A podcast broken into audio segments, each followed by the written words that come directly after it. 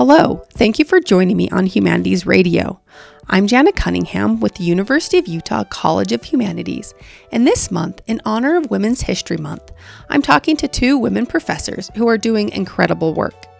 First up was Sarah Yeoh, Associate Professor of Communication, and today I'm talking to Kim Kaphingst, Professor of Communication. Professor Kaphingst is a health communication researcher and the Director of Cancer Communication Research at the Huntsman Cancer Institute. She is currently conducting a study comparing two models of delivering cancer genetic services to primary care patients.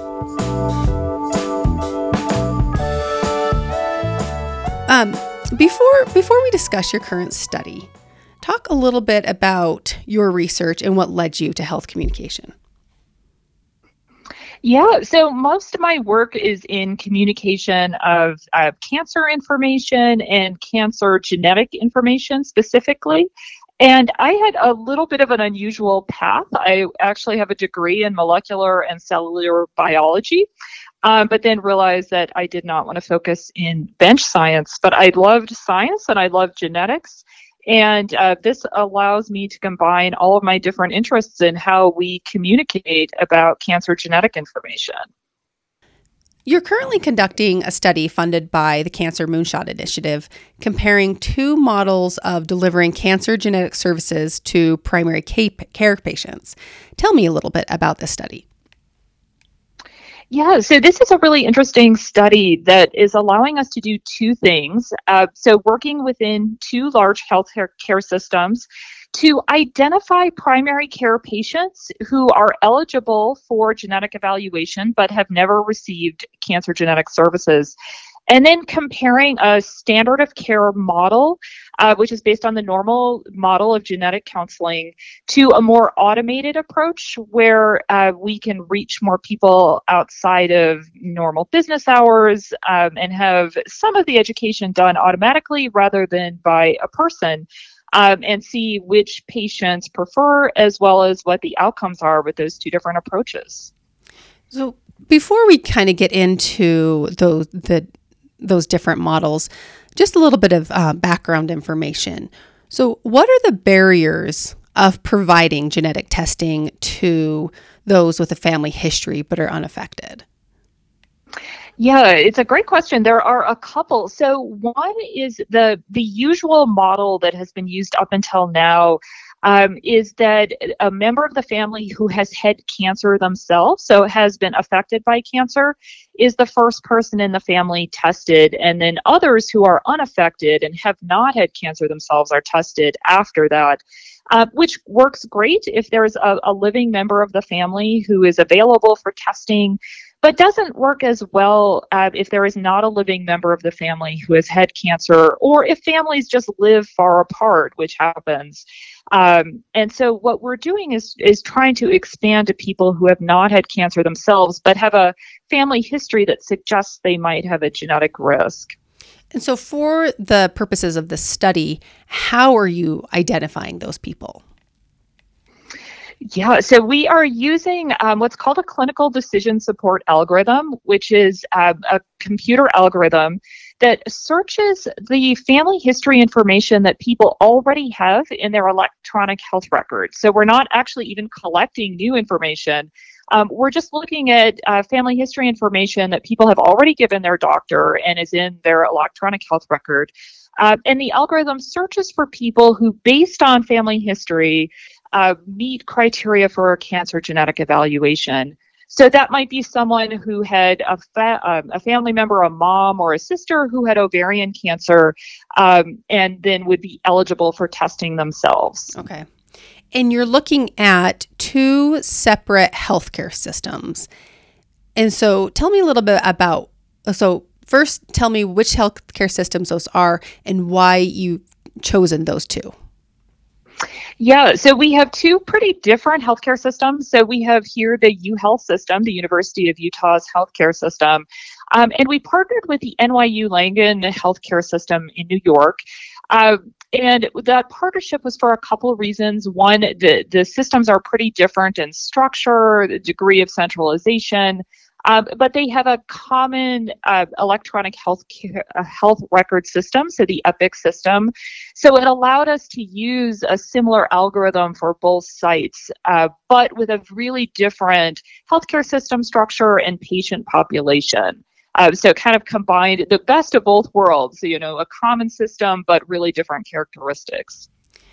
So now let's talk about the methods. So what are the two methods? So give us more information. You kind of touched on it earlier, but give us some specific details about the two methods you're using to compare delivering these genetic services or as you deliver these genetic services.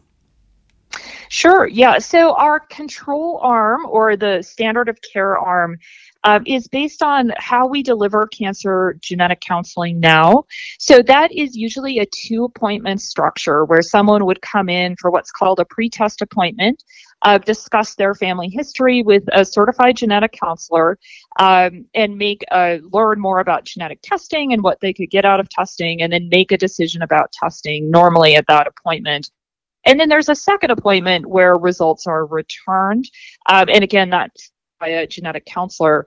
Um, and that is a great model, except uh, there are not enough genetic counselors uh, to maintain that kind of model as we expand to different patients. So we are comparing it to um, an automated conversational agent or a chatbot, um, an offering information for the pre-test appointment primarily. So going through some of the standard information about genetic testing and what information people could get out of genetic testing to see if we could replace some of those more standard educational components with a, a computer that is that can converse with um, to some extent converse uh, with patients um, and then I should say the results. So if someone, if we have a genetic finding, so if there's a positive, a positive result or an uncertain result, um, even in the chatbot arm, those are still delivered by a genetic counselor. But a lot of the automated education or the education is automated. Okay. So what sort of outcome are you looking for after these services have been delivered? We have a few outcomes. So, one of the primary outcomes for the study is just do people have genetic services? So, what are the what is the uptake of genetic uh, services in these two arms? And we're looking at that in a couple different ways. So, first is did people do the pre-test, either the pre-test education with the chatbot uh, or a pre-test appointment, just to see if they even um, did the pre-test part? And then we're looking at whether or not they decided to test, um, because not everyone who gets pretest counseling decides to test. Um, and so we're looking for differences in both of those. And then after uh, they get results back, we're looking to see if there are changes in the cancer screenings that people receive and if those are different with the two approaches as well. Okay. And so, and how long have you been uh, doing this study or working on this study? So we are in our fourth year. It is funded for five years, and we're um, uh, just about midway through the fourth year. Uh, the we were funded, of course, during the COVID pandemic, but um, it, despite that, uh, the study has gone really well, and we're almost back on timeline, okay. even with the delays with COVID. well, uh, congratulations on that part. yes, it, it, was a monumental team effort, yeah. I will say. So, what have you found so far, or what part of what you have found so far um, do you want to talk about? Or can you uh, talk about, have, I should say? Yeah, we haven't looked at kind of the main trial outcomes, but I think one of the things that was really surprising to me was just how many patients there are in these two healthcare systems that are eligible for cancer genetic evaluation without even collecting additional family history information. Uh, so we have found just under about 6,000 patients in the UHealth system um, who are at least eligible for consideration for genetic counseling. Um, and and about 16,000 at NYU. So a huge cohort of about 20,000 patients. Um, and so I think it, it has shown us there's a real need for a, a way to reach those patients and deliver services. One thing when I was reading about your study that I found interesting was it also looks at how closely or at how race, ethnicity, and geographic location affect genetic services. How is that? Talk talk a little bit about that side.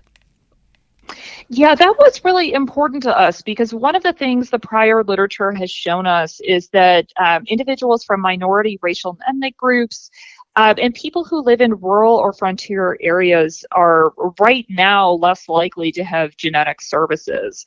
Uh, they may not have access or they may choose not to use those services even if they have access. And so we wanted to test the two different models, our standard of care model and our chatbot model, to see if the models operate uh, the same or differently across these different groups. Uh, so we've addressed this in a few ways. We we translated our chatbot into um, Spanish language, for instance, so that patients who speak other languages would could take advantage of it. Um, but in the analysis, we'll be looking to see if uh, our outcomes are different by race, ethnicity, and then where people live geographically. Mm-hmm. And so, is there anything else about this study that I'm missing, or that you would um, like people to know? I think that you know the main thing about this study is it's it's a large team of people at the two institutions, and I think it's been a really uh, unique opportunity for me as a communication professor to work with people from uh, the Department of Biomedical Informatics, from our fantastic cancer genetics group or genetic counselors. So it's been really fun to work on this large interdisciplinary team and and you know bring communication expertise um, and bring and work with people who have so many other areas of expertise. And before we close, um, are you currently teaching courses? And if so, what are they? Yeah, so right this semester I'm teaching COM 5117, which is a, a class on how you design health communication campaigns. Um, and I also, eh, not this semester, but most semesters teach COM 5118, which is health literacy. So um, I have been able to teach a lot of really fun health communication classes, um, which I enjoy very much. And probably right now with communicating COVID, that's probably um, some interesting conversations that happen in your classes. Yes, it's been very interesting. I teach um, COM 3115, which is communicating science, health, and environment. And as you mm. can imagine, yeah. a lot of those conversations are about COVID, what's gone well and what hasn't gone so well in communication about COVID. Yeah, what an interesting time for health communication. I mean, it probably always is, but especially now. Yeah, if anything, I think it has highlighted how important it is. Right, absolutely. As well. yep, yep, absolutely. That was Kim Kaphingst, Professor of Communication. For more information about the University of Utah College of Humanities, please visit humanities.utah.edu and don't forget to subscribe to Humanities Radio.